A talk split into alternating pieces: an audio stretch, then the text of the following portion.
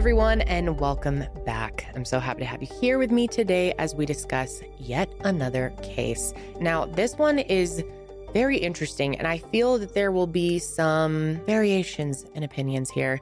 And this is actually going to retrial here pretty soon, the next couple months if all goes accordingly. So I want to start out here by telling you about Jason Corbett. So Jason was born February 12, 1976 in Limerick, Ireland. His parents John and Rita. He was actually one of 8 siblings and had a twin brother named Wayne. One of his sisters, Tracy, who wrote My Brother Jason, recalled that they never really felt poor when they were growing up, but looking back, she realized that they definitely struggled to make ends meet. I mean, their parents did what they could to keep their children healthy and happy, but money was never that abundant. In fact, when their father lost his job at one point, Jason actually picked up a part time security job at the school's sports center to help make a little extra cash for the family. And Jason's work ethic is just one of the many reasons that his family and friends love him so much. Now, among those who loved Jason was a woman named Margaret Fitzpatrick, who also went by Mags. Once Jason and Mags met, it was clear to everyone around them that they were in it for the long haul. And eventually they got married. And by September of 2004, they were welcoming their first son into the world, and his name was Jack. And then two years later, they had their second daughter, Sarah, and their family felt complete. All was right in the world for this young family of four. Jason and Mags were deeply in love, and they also had a deep love for their children. And things were really great at first until tragedy struck this family on November 21st, 2006, which was only three months after their daughter was born. That night, Mags woke up with a terrible yet familiar feeling.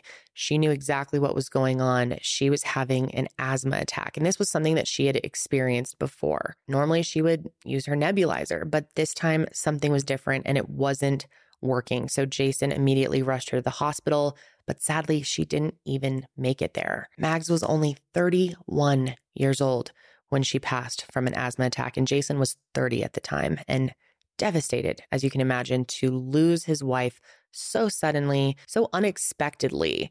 And now he's stuck raising his two children on his own. And he was terrified and, and just heartbroken. His sister Tracy said that her and her husband got the call that they needed them to come to the hospital. And once they got there, they knew right away what happened just by the look on Jason's face. Tracy recalls this moment in the book and talks about how that look on Jason's face told her so much that she knew right away that he felt like he lost his entire world.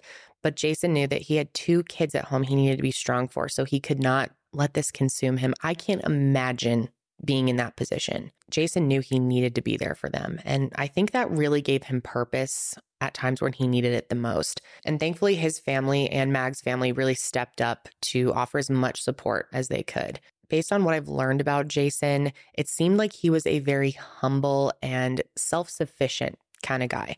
And so he felt uncomfortable and bad for his family having to rely on them so much. He didn't want to be a burden. Of course, they didn't feel like he was a burden, but at some point he decided to get outside help. So in 2007, he made the decision that he was going to hire an au pair. So the first au pair that he hired was a Czech girl, and then it didn't work out with her. So he hired a Spanish girl. And that didn't work out either. The problem really was the language barrier. Plus, both of these women didn't really have the intention of sticking around for a long time. And this was something that Jason was looking for. He wanted whoever was going to be in his kids' lives to be there for a long time because he didn't want any more instability than they already had. So he decided that the best decision would be to hire someone who spoke English and someone who was looking for a long term gig. So in early February of 2008, Jason gets an email from a 25 year old named Molly Martens who was interested in the job. And according to Tracy's book, Molly included many things on her resume that would turn out not to be true. For one, she claimed to have graduated from Clemson University, even though the reality was she dropped out of school. She also said that she had been vetted and approved to be a foster parent. That wasn't true either. Now, many say that Molly was the type of person who was quick to lie, and she'd often get caught lying. She would tell these stories, and then she would tell another version of the stories that contradicted the first version. And even when she was called out for it, she would try to lie her way through it. But all of that, of course, wasn't known to Jason. So he felt like she would be the perfect fit to move to Ireland and take care of Jack and Sarah. Molly actually lived in Knoxville, Tennessee, and she first flew out to Ireland on March 10th, 2008. But it wasn't smooth sailing at first. When she landed and started going through customs, she was actually denied entry because she had only purchased a one way ticket. Now, I'm not super familiar with how this all works, but I guess immigration had an issue with not knowing how long she'd planned to stay, and she didn't have the proper work visa, I guess. So she was actually put on the first flight back to the US.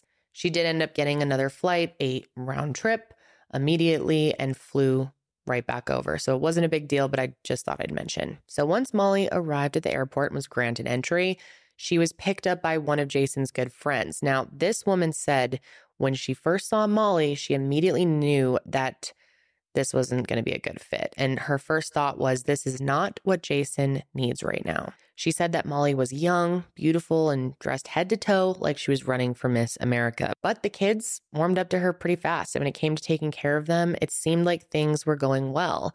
And the kids seemed to enjoy her. So Jason thought all was good.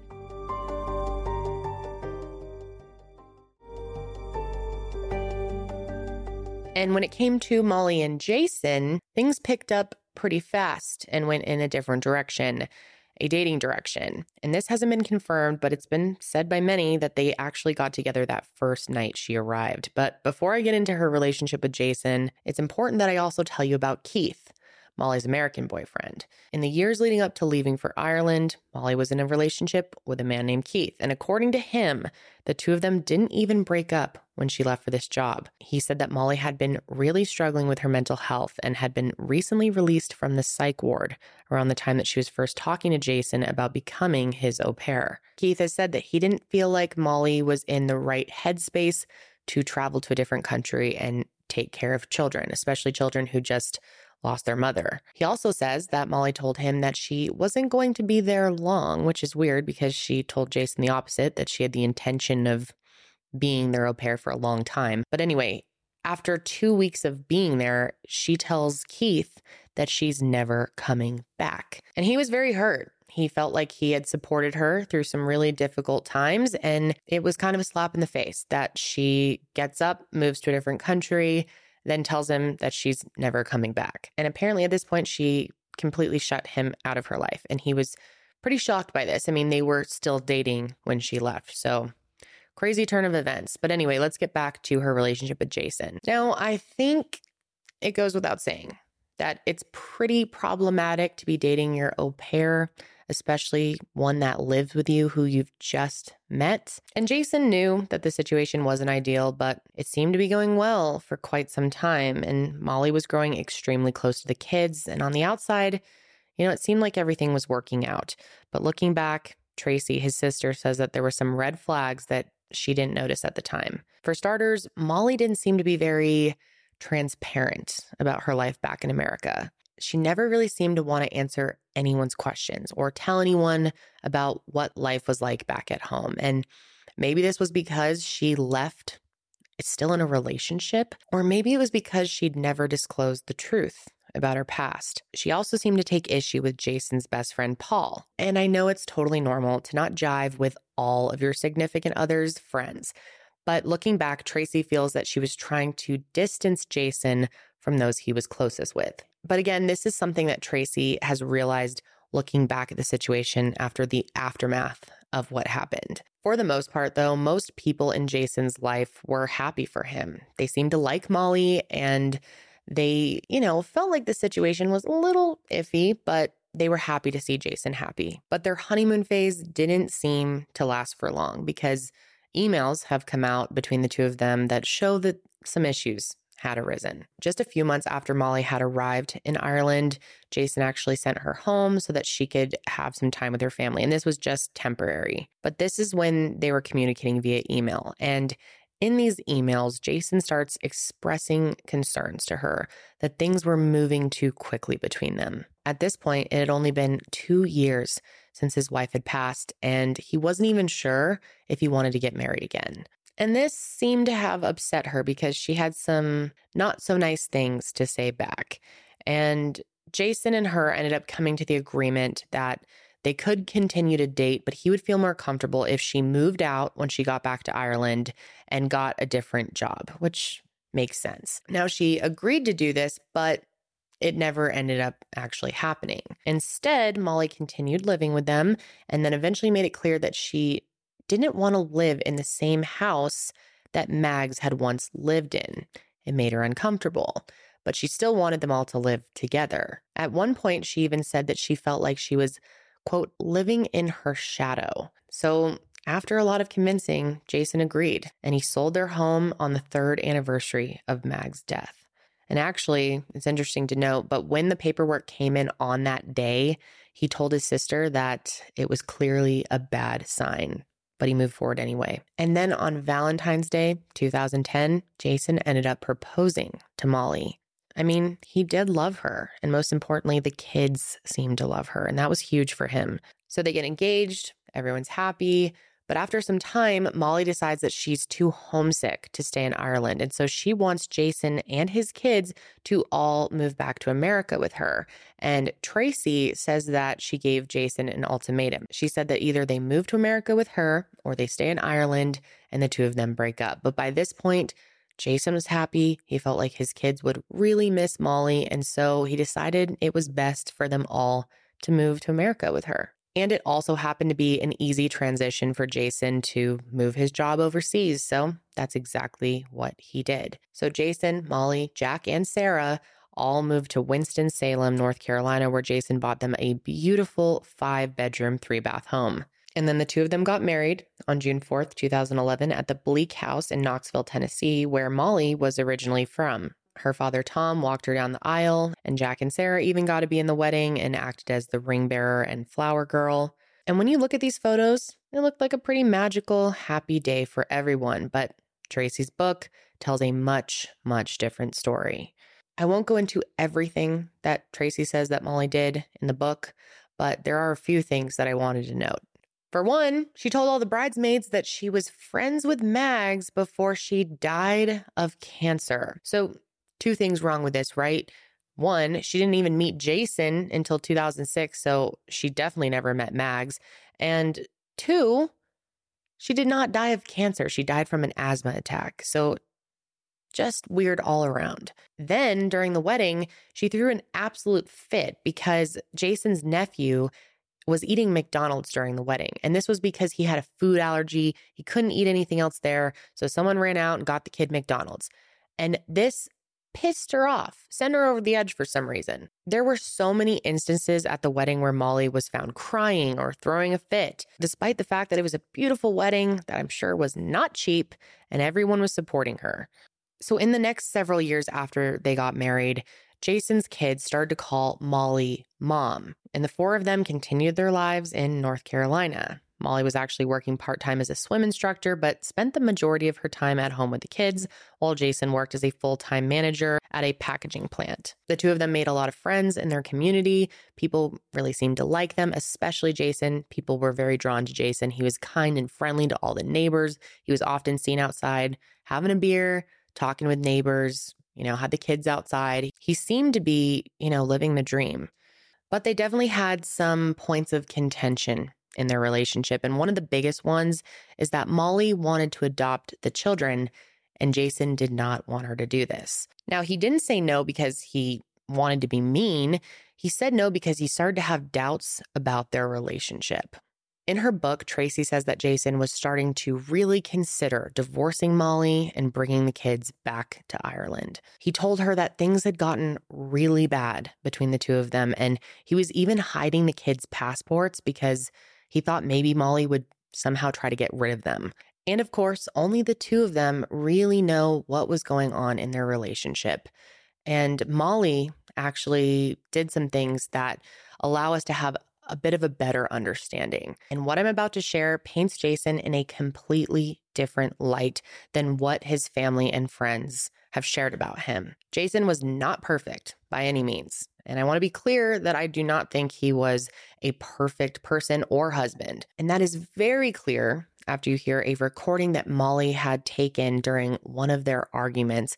She was actually advised to do this by an attorney. She had been speaking to an attorney about what her rights would be as a parent if she and Jason ever got divorced, even though the kids weren't technically hers. These recordings, if they prove that Jason was a bad parent or violent in any way, would help her gain custody in the event that they split up she ended up putting recording devices all over their home to try to catch Jason in one of his fits. And she definitely got a few things on tape that do not make Jason look good. And I'm not able to play these recordings for you because of copyright issues, of course. So if you want to hear them, they are available in the 48 hours episode on this case. So I will have that linked below.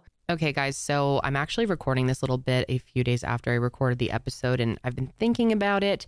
And even though I can't play you the tape, I wanted to try and explain it to you the best I can because I know it's kind of a pain for you to go and watch the Dateline, and some of you don't have access to it. And I didn't want this part to be super confusing. It really bothers me that companies like CBS can own things like this. I really think they should be public domain. But I'm going to do my best to just read you the transcript and give you an idea of what was said. So, this recording was while they were eating dinner. So she says, Are you finished with your dinner, hun? And then he responds and says, I'm talking to you. Is this how you treat?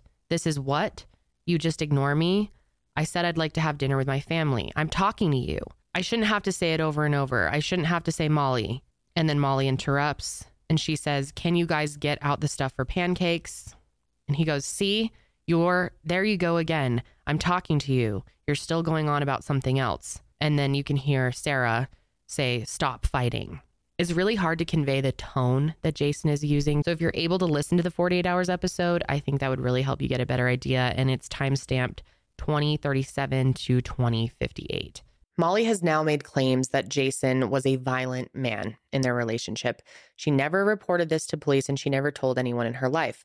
Of course, staying silent is common in relationships that involve domestic violence. So that is not shocking.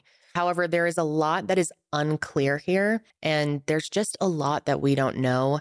I mean, the fear of retaliation can be debilitating. There are many reasons that someone will choose to stay silent. However, it's been heavily debated whether Molly's claims are true or not. And because we don't have enough information, I certainly don't want to speculate any further.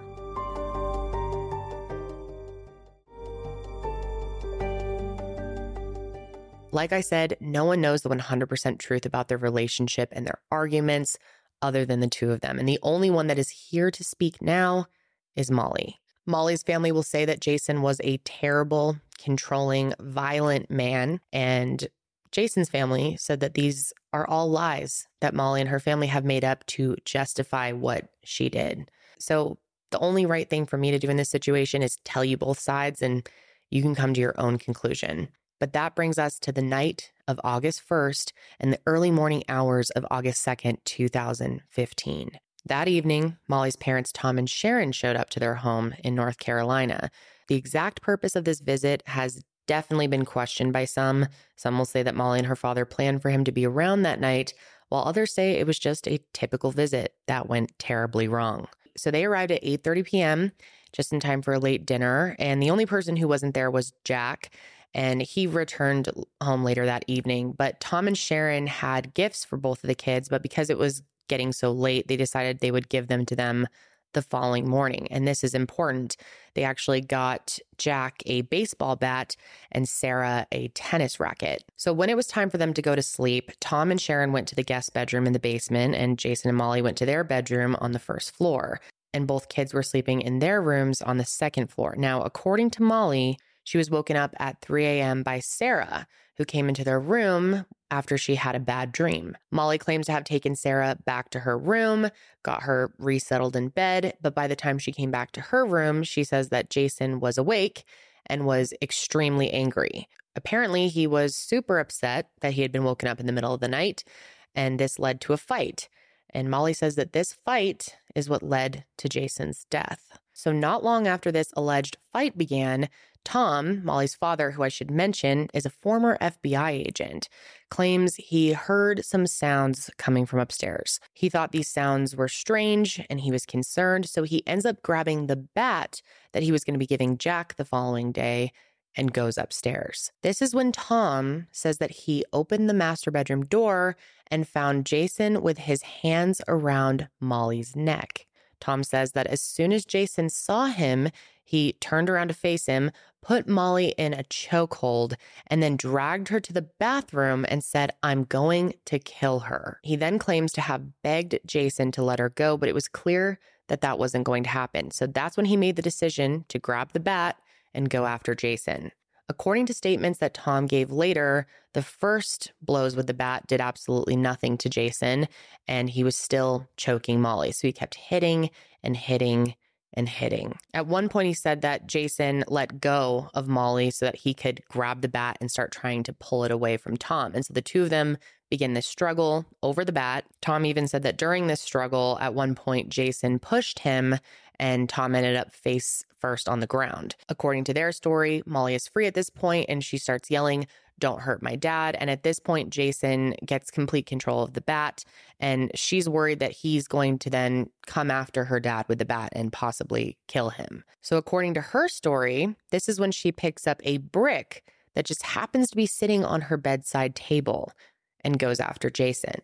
At this point, somehow Tom gets a hold of the bat and he starts striking Jason. So they are just taking turns striking him.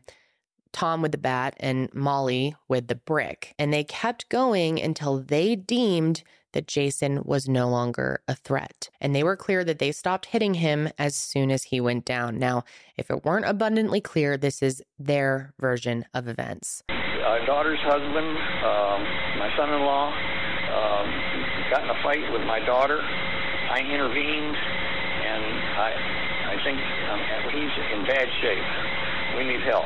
He's, he's bleeding all over, and I, I may have killed him. But after 911 was called and EMS arrived, it was clear to them that this scene seemed to tell a much more violent story than just self defense. One first responder actually described it as overkill. And just a warning this next part is pretty graphic, but one first responder said that when he went to pick up Jason's head, that his fingers went right through his skull and he was touching his brain matter. That's how badly his skull had been smashed in.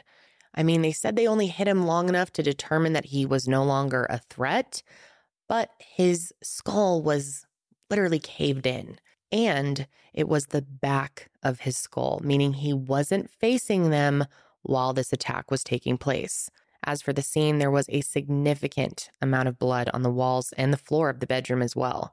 There are many images of the crime scene, and I think it's important to see some of them so you can see how brutal this attack was. But I'm definitely not comfortable showing you too many because it's a lot. And it's important to know that some of the first responders had noticed that the blood on Jason's body was already starting to dry, and so was the blood on the brick. He was also naked and cold to the touch, suggesting that his death wasn't that recent. Now, luckily, the kids had slept through the entire thing and they were removed from the home by officers. And when all the commotion in the house was taking place, Molly was escorted to a patrol car where she waited for about an hour before she could be evaluated by paramedics. And when they approached her, one officer said that she was making crying noises, but he didn't see any tears. She was also continuously rubbing her neck and throat area and explained that she was in pain because Jason had choked her. But besides one tiny red mark on her throat, Molly had no other injuries, and Tom didn't either for that matter, even though he claimed that he and Jason had fought over the bat during their struggle. Both of them were brought into the station to give their official statements, and they were both extensively photographed. So Molly gave her statement, basically everything I just said, that she and her father killed Jason in self defense because he was attacking her. She claimed that Jason had been heavily drinking all day, which is an important thing to remember, and that he was angry after being woken up by his daughter. Molly said she couldn't remember anything clearly after first hitting Jason with the brick, but was adamant that everything that they did was in self defense. She explained how she had been the victim of abuse in their relationship for years and how she was worried that telling someone would mean losing custody of the kids. Now, police have said that during their investigation, they found no indication that Molly was ever physically abused during her relationship with Jason. However, it's possible she was. This is just what they are saying. They found no evidence. And when you listen to those audio recordings, it's clear that Jason definitely had a temper, but police don't seem to think he was ever violent with her. Now, Tom's statement aligned with what his daughter had to say, and he also mentioned that Jason had been heavily drinking that evening. He also mentioned that Jason was a widower and that his first wife died under mysterious circumstances, which is absolutely not true and really a disgusting statement for Tom to have said. Mags died of an asthma attack. That was confirmed by doctors. There is no room for debating that. So Tracy talks about finding out that her brother died in her book, and she said that she was just in complete shock. And she actually says that he was days away from bringing his children back to Ireland and leaving Molly behind, and that Molly actually knew that. Could that be a possible motive? All of this did not sit right with Tracy, so she immediately flew over to the US. When she arrived, she sat down with a detective and she told them that she did not think Molly was being truthful about her story, and they agreed. And it turns out they were already planning a full investigation. So by August 3rd, 24 hours after Jason died, a full autopsy was done. And no surprise here, it was determined that Jason's cause of death was blunt force trauma to the head. Jason had multiple lacerations, abrasions, and contusions to his head, extensive skull fractures, and more. The damage was so bad, in fact, that the medical examiner couldn't confidently determine how many times he had been struck, but it was apparent that he had been hit at least one time post mortem. The report was gruesome. And then the toxicology report came back and was shocking. Despite Molly claiming that Jason had been drinking all day, his blood alcohol content came back at a mere 0.02%. And as a 250 pound adult male, there was no way that he was drunk when he allegedly attacked Molly. But what was really surprising is there was trazodone in his system. For those who don't know, trazodone is an antidepressant medication. However, it can also be used for its tranquilizing effects. And what do you know? Molly had been prescribed trazodone just a few days before Jason's death. And Jason had told a doctor just a few days before he died that he was suddenly feeling angry for no reason at all. Now, this is not confirmed, but Jason's family believes that this was because Molly was spiking him with medication. Now, I'm sure many of you are wondering what happened with Jack and Sarah during this time. Well, both kids actually stayed with Molly's brother temporarily, but on August 3rd, while the autopsy was being performed, they were each brought in to speak to a social worker. The hope was that they would come in and shed some light on this toxic marriage that Molly had claimed to have been experiencing. And the thing is, they do exactly that. Both Jack and Sarah tell the social worker that they saw their dad hurt their mom. Remember, they call Molly mom. They talked about how he would get angry all the time and completely confirmed all of Molly's accusations. This made things way more complicated for investigators because now they have two witnesses claiming to have seen the abuse that Molly was experiencing, which made the idea of him attacking her much more possible. And another big thing that came out of the interview with Jack was about that brick that was sitting on Molly's bedside table. Now, any sane person would think there's no way Molly just happened to have a brick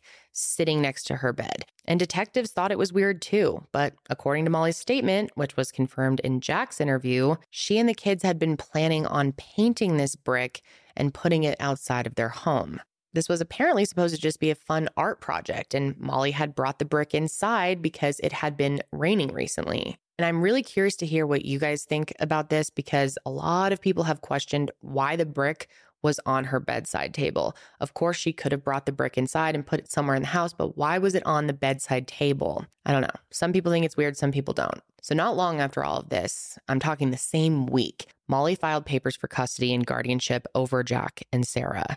And she actually says that Tracy had attempted to kidnap the kids, which gave her temporary custody. The whole kidnapping thing is a very confusing point in all of this. We're not exactly sure what she meant by that or what really happened. But anyway, there was a hearing held for what would happen to the kids. And in the end, they were given to Tracy and her husband, which is exactly what Jason had outlined in his will.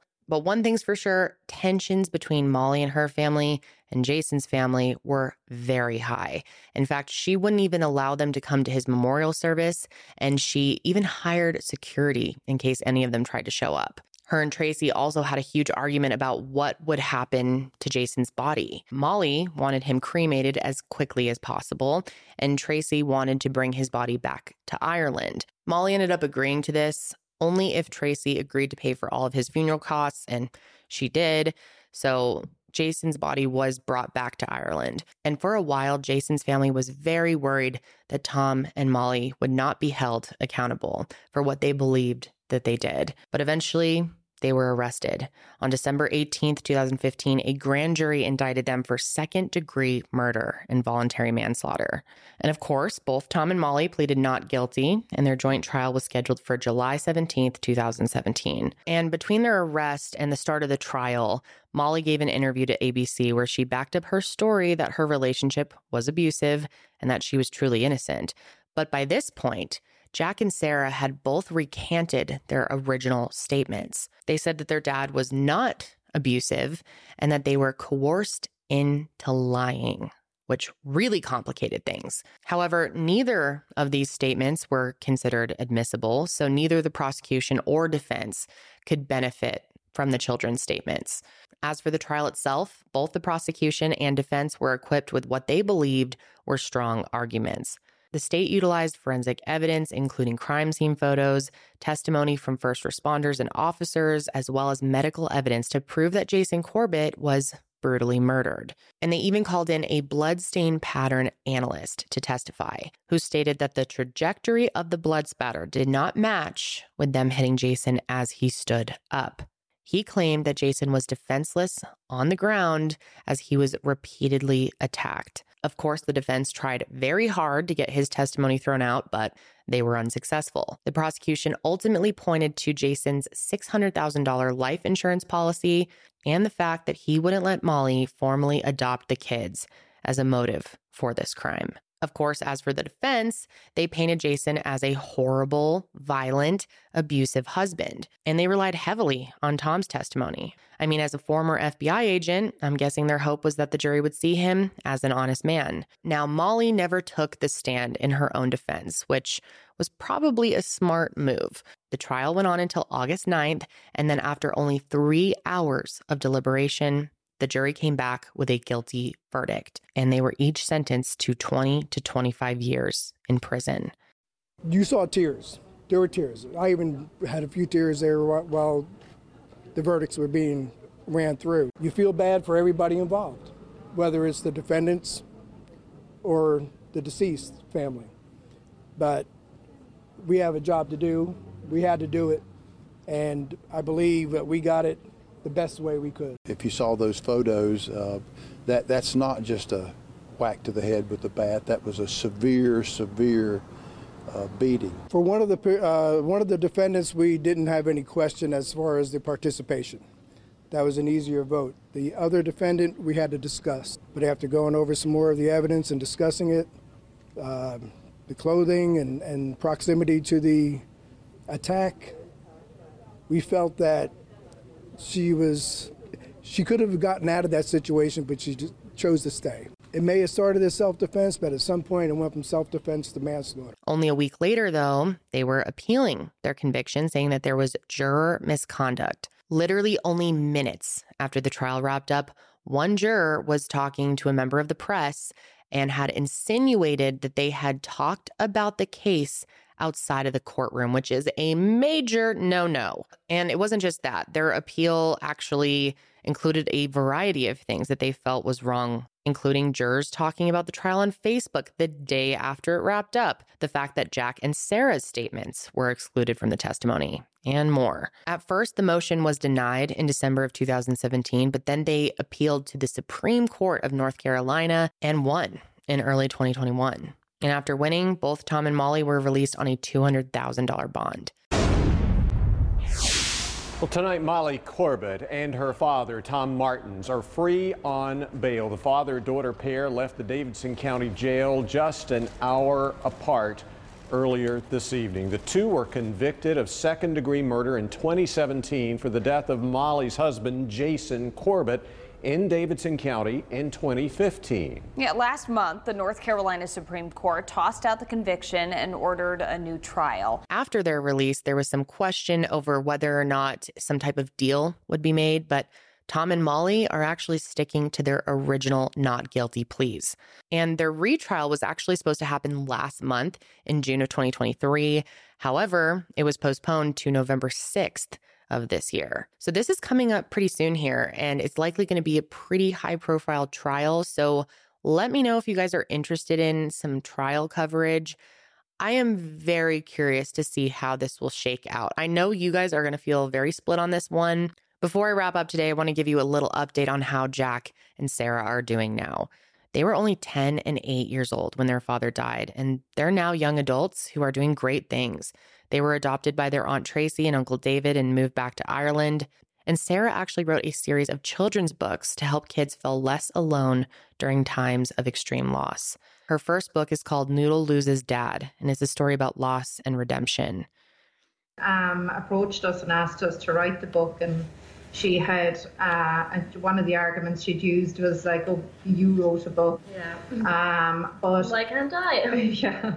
That's true. Tracy wrote a book about her brother's life and death, and now Sarah has a book titled "Noodle Loses Dad." Well, I'm Noodle, um, and I wanted to write my book because I wanted to help other children who might be going through difficult times, whether it's from divorce to blended families or losing someone that they love or moving. Sarah reads it to kids in schools back in her hometown of Limerick. It's a story that rhymes with Sarah's own life, which means there is sadness to the tale, just as Sarah and Tracy still have. Yeah, well, we have good days and bad days, and um, what we do on our bad days is we sit down, we talk about it, and sometimes there's a little bit of a cry. And but they work to focus on the good things. Sarah says that she wants to inspire other kids who are going through a hard time to keep pushing forward and hopes that when she grows up, she will be able to bring attention to important matters that adults struggle to talk to children about, which I thought was so cool. Now, Jack